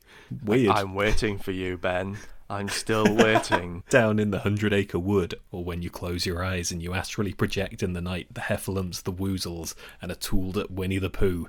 He's coming to get you, Christopher. As we leave the Hundred Acre Wood behind us, then, that brings us to Discarded, the section of the show where we look back at the original stories that the filmmakers were drawing from and dig up all the kind of weird, creepy stuff that they decided to leave out. Sam, could it possibly be that there's anything creepy in the sweet, simple world of Winnie the Pooh? Surely not. There's not really, unfortunately. Uh, I know that you've said this in the past, like, oh, Robin Hood, there can't be anything creepy about that. And then obviously there's there's always something kind of wild going on in the source material. But not only is there not much weird stuff in Milne's Winnie the Pooh books, nearly all of it has been adapted, not for this movie, obviously, but in the various spin-off movies and shows and stuff, they've kind of touched on every single chapter from um, Milne's book. So, for example, I was reading through it, and I was, oh, there's this chapter where Kanga and Roo move into the forest for the first time, and Rabbit wants to get rid of them, so he convinces Pooh and Piglet to kidnap Roo in order to get her to leave, and then What? Kanga sort of pretends to believe that Piglet is Roo, and she takes him home and gives him a bath. I thought, wow, that's kind of a weird one. I'm not surprised a that didn't make crazy story. in. But they do that in Piglet's big movie. Oh, so that is Piglet's big adventure of the big movie. It's not the main plot of the film, but they do incorporate that adventure into it, yes. Yeah, they've pretty much done everything. The one major thing from the books that does get left behind is Rabbit's friends and relations. Who are a group of pals that Rabbit has that follow him around everywhere. Um, there's like a squirrel, a hedgehog, some mice, some insects. Um, I've got a list of, of fun names here. There's uh, Late, Early, Henry, Rush, Alexander Beetle, Small, and Smallest of All. Okay, so some of them have very conceptual names, and then you just have Henry in there? yeah, but you know, I would have liked to have seen Smallest of All in a in a Disney movie, but uh, it wasn't to be. Apparently, simplifying it, we'll get them all out. We'll put the gopher in. That's all we need. Well, if there's not much for discarded, let's move on to the reviews section. So, what did critics have to say at the time? Did they go for the fact that this was a package movie of three shorts that had already seen the light of day? Did that anger people, or did people like having a chance to spend 70 odd minutes in Winnie the Pooh's company? Well, here's the thing, Ben. Okay, this is. I've never let you down like this before. I feel Oh like I God. always, I always try and go the extra mile to get all the information I can about how these things were received when they came out. I can't find any evidence that this movie ever existed. Right, so there's not really anything out there. No reviews, no, but nothing about how it was released. There is a lot of info about how the shorts were received when they first came out, especially the first one, Winnie the Pooh and the Honey Tree. So it might not surprise you to learn that it was very badly received in Britain. Um, the Daily Mail wrote, It appears that in the very unenchanted forest of film commerce, a gopher is worth more than a piglet. And this was obviously a, a reaction. uh, Oh, we've brought the gopher in. As far as they knew, at this point, we've got rid of Piglet in favour of the gopher because he didn't come in until the second film. So they weren't happy about that. The Daily Mail, and this is, you know, some things never change, said that it was an extraordinary attack on one of the last proud remnants of the British Empire. Oh, that is classic Daily Mail language right there. Yeah, I feel like they've probably written that exact same sentence about all number of things in the years since. One thing that really got people's goat, especially this one guy called Felix Barker, who wrote for the London Evening News, was that Christopher Robin had, in the first film, an American accent, the voice of Bruce Reitherman. And I knew that when I was watching this, and I found it quite hard to tell. I don't know if it's just because I'm so used to that kind of very Disney, like mid Atlantic, Britishized American accent that you get in movies like Peter Pan, but I couldn't tell. But when you know and you're listening to it, he does have a bit of an American accent in that first short that changes and becomes more British in the next two. Yeah, because in that first one, I guess it didn't really register with me, and like you said, it has that mid-Atlantic feel. And then when I was kind of listening out for it more towards the end, they'd obviously changed the voice actor, and it was a British kid. So I was like, oh no, they did keep Christopher Robin British, but yeah, I can see why with the first film that would have rubbed people up the wrong way. Yeah, so this guy Felix Barker waged a lengthy campaign against the studio and he sent them all these furious telegrams.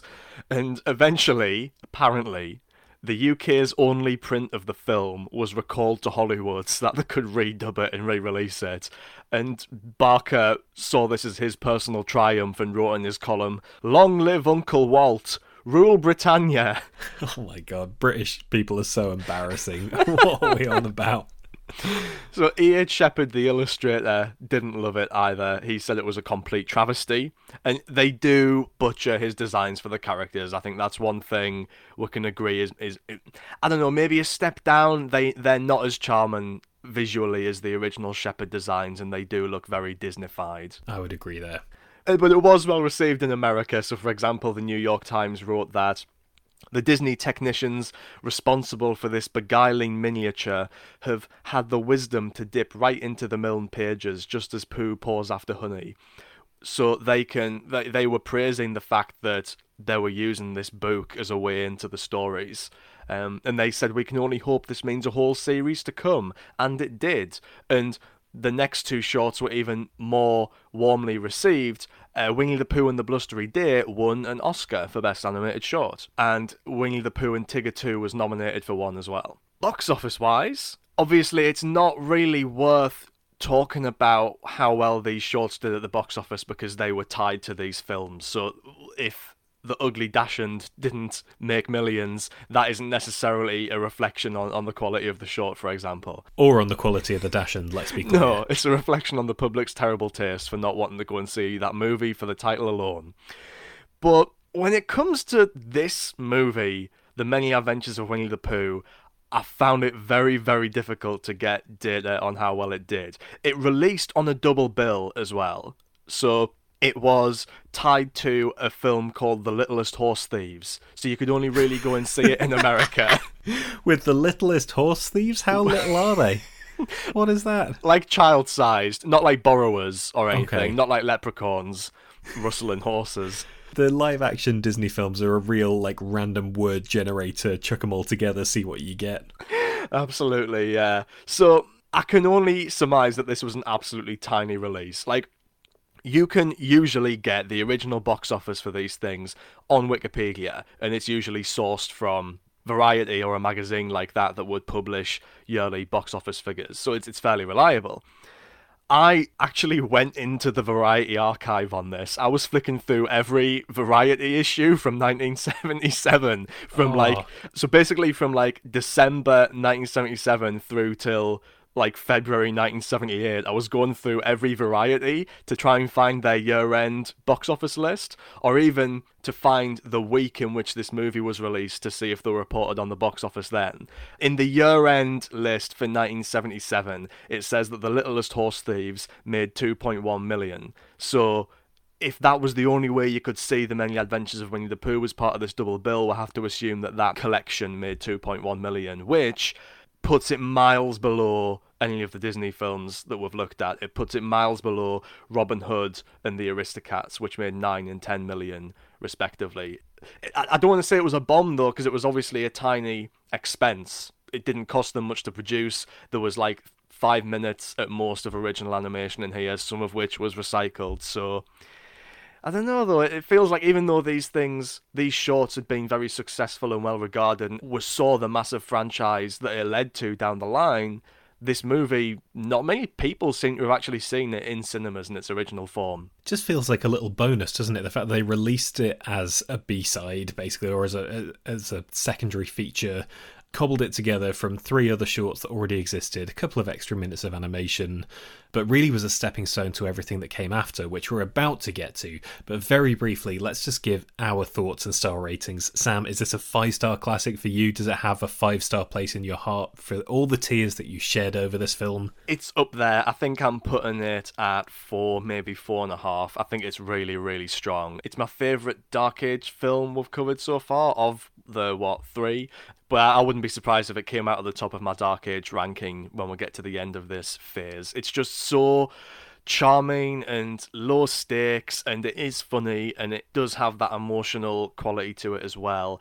It's a bit like if one of those characters that we love, like Bill the Lizard or Roquefort the Mouse, was a movie, you know? Just oh. kind of ambling through the woods, not bothering anybody, having a pleasant time. I know prequels are dodgy territory, but how did Bill the Lizard get his ladder? That's a story. Yeah, maybe. I mean, Disney Plus, they're making all sorts of stuff now. We'll see what happens. I think for me, I'm going to go for a three and a half, right? Because I thought there were some really charming things in this. I loved the storybook presentation and running around the pages of the book was lovely. It's a sweet little film. It skews very young, I think. Among everything that we've seen so far, this is probably the sort of, not in a bad way, but like the kiddiest thing we've seen, in that I had a sweet time watching it, but I don't think I'd have much reason to return. But if I had a small child, or I knew a small child who needed amusing for 70 minutes, this is actually a really kind of sweet, simple, kind of low key thing that I think would probably still stand up today. So, not necessarily for me, but I thought it was pretty good overall. I'm going to go three and a half.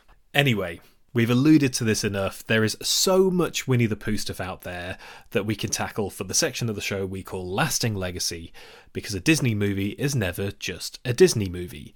And in the world of straight to DVD sequels, theme parks, live action remakes, crossover movies, and more, there is a whole universe out there for each character. Now, there is so much Winnie the Pooh stuff that we're kind of going to split this lasting legacy up because, as we said earlier on in the episode, down the line we will come back to Winnie the Pooh in the 2011 film. So, Sam, where do you want to start with this one and what are we going to cover in this first half of Lasting Legacy? So I figured today we can do movies and parks, and then next time we'll do TV shows, video games, and miscellaneous.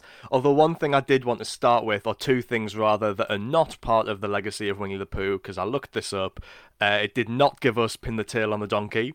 That came right. from the year that goes back to like the 1890s, and it did not give us TTFN to Tar for Now. This was popularized during World War II by the radio comedy program It's That Man Again. oh, that's a terrible name for a comedy show. I mean, we're laughing, but I feel like at rather than with. It's that man again. And then when the man goes, he says TTFN. But yeah, this is, in general, one of Disney's most merchandised franchises. So in 2003, Pooh was estimated to be worth up to 6 billion a year. Oh my god, that's a lot of honey. It's very expensive Pooh.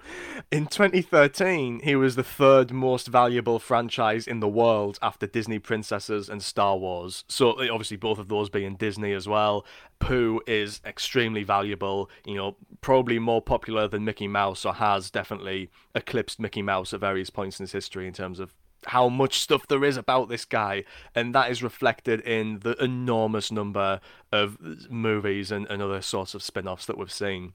So, for example, um, there was a fourth Winnie the Pooh short after this film was kind of wrapped, they returned to the idea of featurettes. There was one called Winnie the Pooh and a Day for Eeyore, and this was one of the first Disney productions to be animated entirely by an outside studio called Rick Reinert Productions.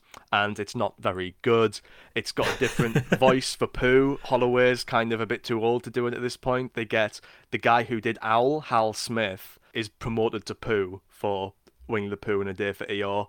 It's it's not great there have been though multiple sequel movies, and you know a lot of the ones we've looked at so far have been direct-to-video sequels. There have been a lot of theatrical Winnie the Pooh movies. So we've had the Tigger movie in 2000, Piglet's Big movie, and Pooh's Heffalump movie have all gone to cinemas, and that's before we even get to the official canon Winnie the Pooh movie that we're going to look at quite far down the line. So those three films, uh, they're Disney animations, but they're not Walt Disney Animation Studios. What what do they categorize as? And um, they're made by Disney Toon Studios, who work on the TV shows and, and films from the TV shows and the other direct-to-video sequels. And they made the CGI Tinkerbell movies. Uh, they don't exist anymore, but when they did exist, part of their contribution was making these Pooh spin-offs. I saw the Tigger movie in cinemas when it came out, um, and I can't remember much about it. The one thing that I took away from it was it had a short at the front of the film, which was it came up with its own BBFC certificate and everything, and it said Mambo Number Five Disney Mix. And I remember oh. seeing this in the oh. cinema in 2000 when I was a kid thinking, you know, when the BBFC certificate comes up, that means the movie's about to start. So when Lou Bega comes on and, and he starts singing Mambo number five, I'm like, Mom, did we go to the wrong movie? Where's my friend Tigger? And this is just Lou Bega singing Mambo number five, but he changed it to be about all the Disney characters. So it goes, a little bit of Minnie in my life. Oh. no, wait, wait, wait, Does wait, this wait. exist on Disney Plus? It's on YouTube. a little bit of Minnie in my life, a little bit of Mickey by her side. So, you know, she's still with Mickey. Lou Bega's not muscling in too much. A little bit of Donald is all I need. A little bit of Daisy is what I see. Uh, and it goes on like that. It's very easily accessible on YouTube, and we'd recommend that you do so. Huey, Dewey, Louie can't go wrong. A little bit of Goofy, everyone. A little bit of him makes life so fun. Oh god. yeah, it was very cringe. And this is the second remix of Mambo number five that we've covered on this show because it was in the Jungle Book video game as well. So yeah, there's the Tigger movie, Piglet's Big movie, Pooh's Heffalump movie. These all basically follow the same storyline where one of the other characters, one of the minor characters, is bullied by Rabbit. Oh, that bastard. Yeah. So in the Tigger movie, Tigger's feeling neglected and lonely, so he runs off to search for more Tiggers. His friends go to find him and they almost perish in an avalanche. Wait, so his whole thing is that the wonderful thing about Tiggers is he's the only one. So yeah. is there more than one? Well, no, there's not. Oh, okay, so he is the only one. Yeah, he is. It turns out he's the only one. The other guys dress up as Tiggers to try and pretend that there's more Tiggers, and he's not happy about this, so he runs away, and then they all almost die. In Piglet's big movie, Piglet's feeling neglected and lonely because he's so small, so he runs away, and his friends go to find him, and they almost perish in a waterfall.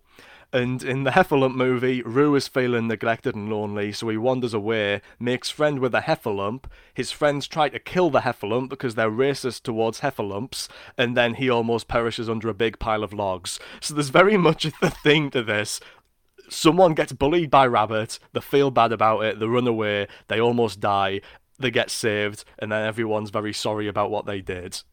yeah, you got to have some kind of mortal peril in there for everyone to see the error of their ways. It feels like like why didn't they do the rabbit movie to round this series out and see him get a bit of a taste of his own medicine? Yeah, everyone bullies the rabbit out of Hundred Acre Wood, and that's it. Everyone else lives happily. And then, of course, we get to the live action movie from a couple of years ago Christopher Robin, starring Ewan McGregor as grown up Christopher Robin. Sam, I think you've told me before that when you saw this Christopher Robin movie in the cinema with our friend Emma Lang, that you both spent the entire time solidly weeping and scaring all the young people who had gone to see Christopher Robin because these two 20 somethings were sobbing for the whole movie. Yeah, so it opens with the ending of Winnie the Pooh. It opens with Pooh saying goodbye to Christopher Robin or vice versa, and already I'm crying. And I don't know oh. if I need to ask her. I don't know if Emma has the same kind of deep emotional connection to it as I do, or if I just set her off.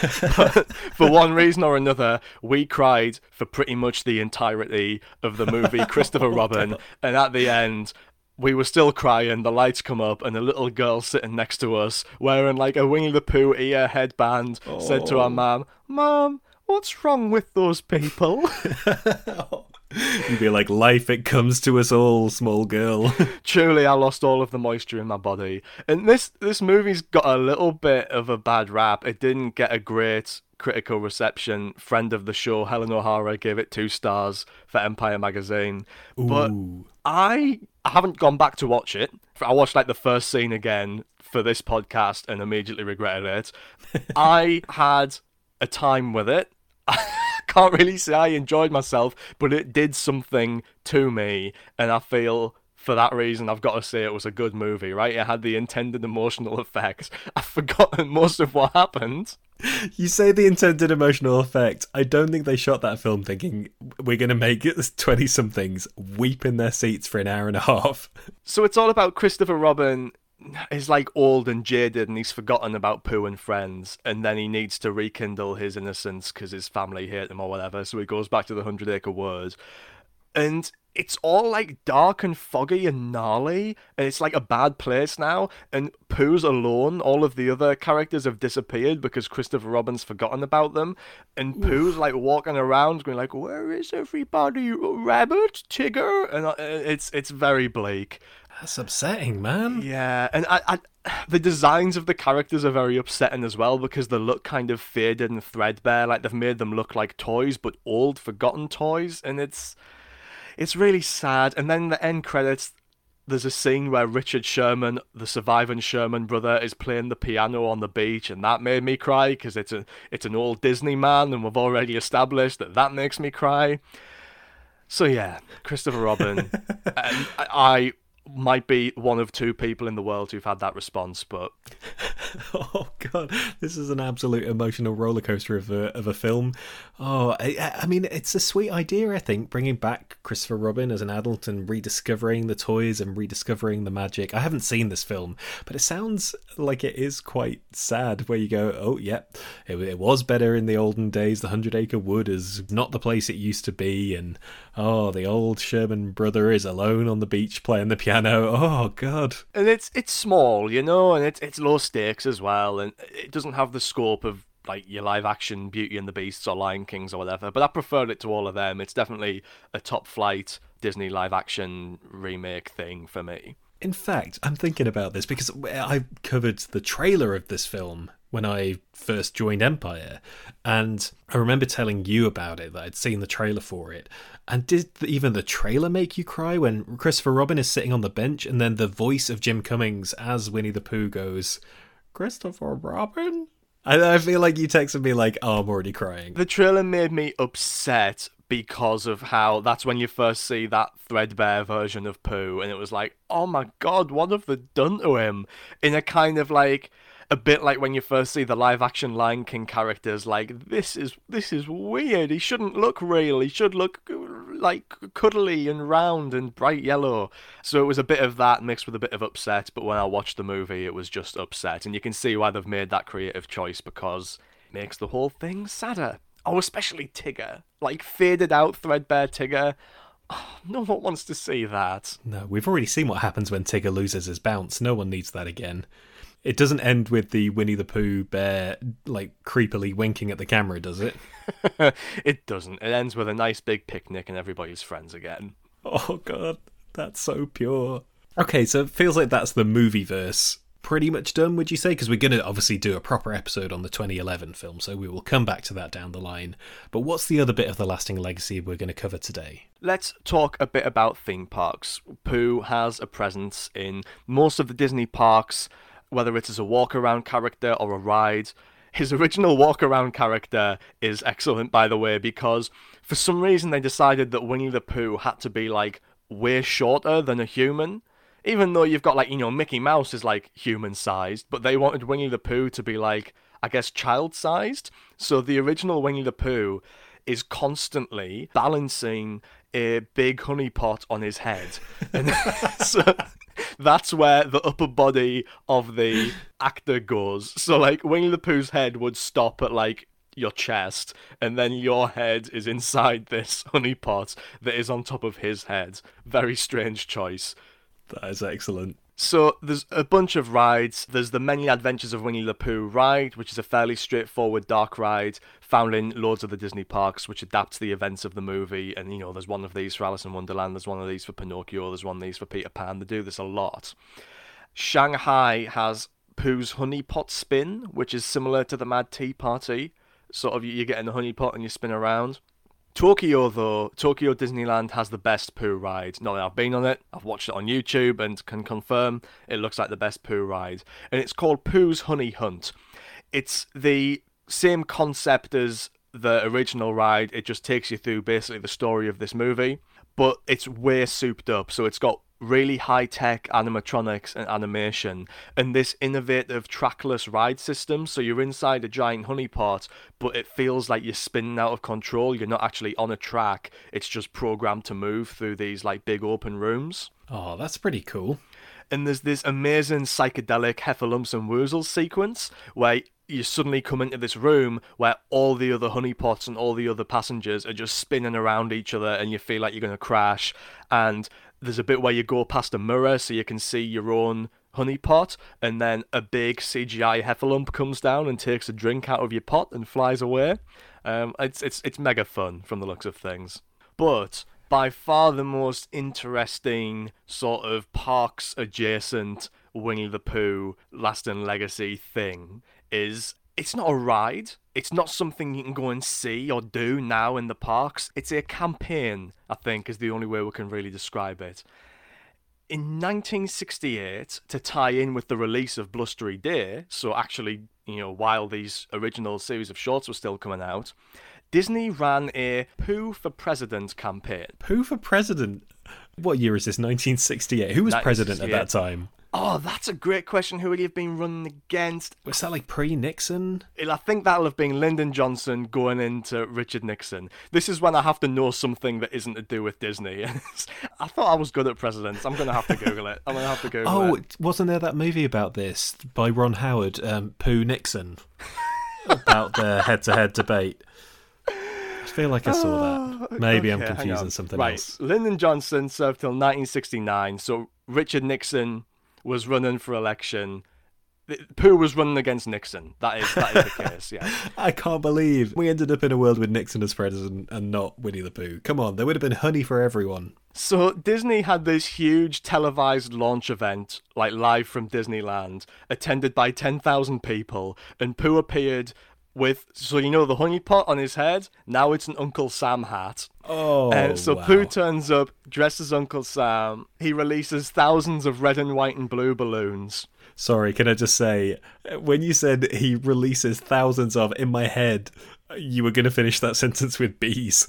he came with a big honey pot. He then released the bees into the crowd. No, he released loads of balloons and he announced his campaign with the slogans Honey in every pot, a good five cent candy cigar, and Yo Yo a Go Go. And I feel like they become less and less comprehensible as you go through. Yo yo a go go, what does that even mean? They all must be tied into like political catchphrases or slogans of the time, right? Yo yo a go go.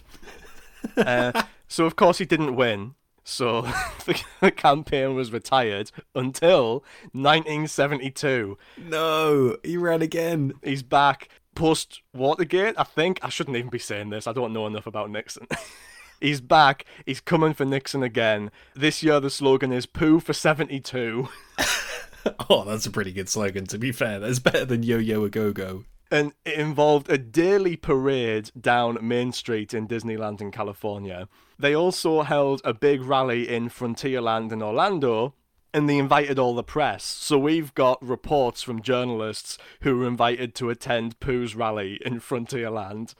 They were given a picnic box stuffed with fried chicken. Oh yeah, that classic British favourite that they would have eaten down in the Hundred Acre Wood, fried yeah. chicken, ham sandwiches, pickles and such. That's more like it. That's kind of British picnic fare. As well as a handful of wooden nickels, which proved to be legal tender for the day. Good for Pepsis, corn on the cob, and watermelon. So you get your fried chicken for free, but if you want a watermelon or a Pepsi, you've got to exchange a wooden nickel. And I should just say, I love the sound of this. This is all my favourite things. Love watermelon, love chicken, Pepsis, corn on the cob. That's a big day out for me. Yeah, but surely that Pooh nickel, that wooden Pooh nickel, if you held on to that and didn't spend it on like a Pepsi or a watermelon or something, would be worth so much more now. It was the original Bitcoin. Pooh oh coin. my god, Pooh invented crypto. That's the real lasting legacy. So, on October the 1st, he was officially selected as the nominee for the Children's Party. so the, they're really they're really highlighting the process this time. Like 1968, they were just messing around, but now we've had an actual like nominations procedure, and Pooh is officially selected as the nominee for the Children's Party. So delegates, children from every state, were sent to attend the Children's Party conference and the nomination ceremony. this is absolutely incredible. Oh, I love it so much. Can I just check? Is this all happening just within Disneyland, or is this happening in wider America? Oh, you just wait. You just wait. So far, it's Disneyland. Okay. So in his campaign speech, which was voiced live by Sterling Holloway, who was like crouched off stage while a guy in a costume was being Winnie the Pooh, he once again promised honey in every pot, but he also said he was going to lick the high price of ice cream cones, that there would be hot fudge sundaes every Monday, two tricycles in every garage. That's random. two Saturdays a week. and he's going to ban all spankings like, look, what, what Americans that? want to do in the privacy of their own home. it's got nothing to do with Pooh. No spankings, otherwise President Pooh is gonna burst through the door. Oh, so Tigger was his press secretary, and Eeyore was the campaign manager. Oh wow! Oh, that's gonna be a low energy campaign from Eeyore. Owl was hotly tipped as his pick for running mate. Everyone thought Owl was going to be nominee for vice president because he appealed to both left and right wingers. Oh God! But eventually, possibly predictably, he went with Piglet. What was Piglet's basis for being vice, oh, vice he's just president? a good. He's a good pal. He's a good friend. I can't, man. Pooh's made me cry so many times already this week, and now I'm crying with laughter. So, Winnie the Pooh, starting from Disney World, toured the country, speaking to audiences of thousands, thousands in various cities, on the way to Washington D.C., where they were going to hold this big rally. Mr. Pooh goes to Washington. Amazing. So, sources, in quotes, say that he did actually get some votes in 1972. Like, he was an actual nominee. People, some people did vote for Winnie the Pooh in that election, but we don't know how many. Um, but it wasn't zero. Sam, what I'm saying is, when Winnie the Pooh steals honey, it is legal. so there would be one more. one more campaign in 1978, which he's is way right again. yeah, he's back. He, oh my! God, he cannot be stopped. He's back in 1978. Well, now Nixon's out, right? So now he's campaigning against Gerald Ford and Jimmy Carter. So he obviously feels like he's got a better chance there. This time, he had a Grammy nominated campaign song called Pooh for President. And it was performed by a guy called Larry Groce, who I think was like a country singer. And it's extremely catchy. You've got to look it up on YouTube. It goes like this Pooh for president, vote for Winnie the Pooh. Pooh for president, Pooh is right for you. Yeah? So it goes like, I'm proud to nominate a bear who's been a friend to me. A bear whose name in stories known by millions sea to sea. And so right now, without more words or any more ado, I give you our next president, the Honourable Winnie the Pooh. And then Pooh comes in. he says, if I'm elected, I make a promise to all you boys and girls. I'll do away with taxes. it's all about taxes. Sorry, to all you girls and boys, I'll do away with taxes on bicycles, food, and toys. A bit of honey in every pot will be my golden rule, and each of you will have a snack when you come home from school. Pooh for president, vote for Wing the Pooh.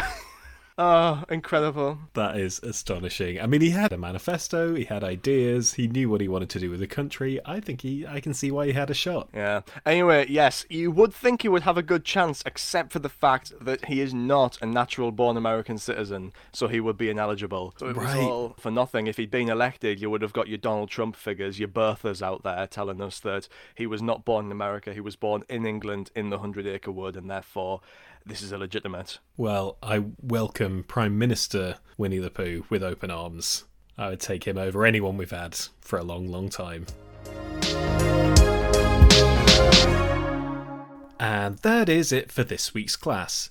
Join us again for next week's seminar as we do some, I don't know, rescuing of some kind. Uh, Anyway, our next film is The Rescuers, which I've never seen. This is the point where I haven't seen any of these films now going forward in the Dark Age. Sam, does this mark the official end of the Bangover? Are we into full on Dark Age territory from here on out? I would say so, yeah. I think these first three quote unquote Dark Age movies Aristocats, Robin Hood, Winnie the Pooh they all share a lot of DNA with the late Walt era movies, and Walt had some kind of hand in all of them. With The Rescuers, we are properly in uncharted territory.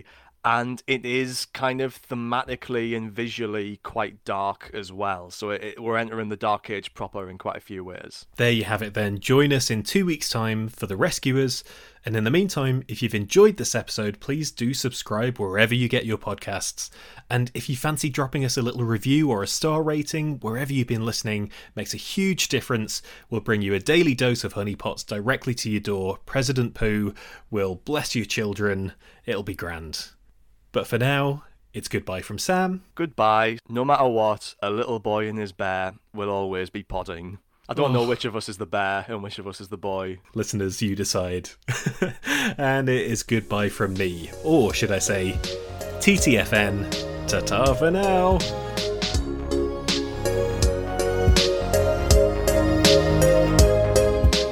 Disneyversity is brought to you by Ben Travis and Sam Summers. Our artwork is by Ollie Gibbs, and our music is by Nefets. Follow us at Disneyversity on Twitter and Instagram, and catch you for next week's class.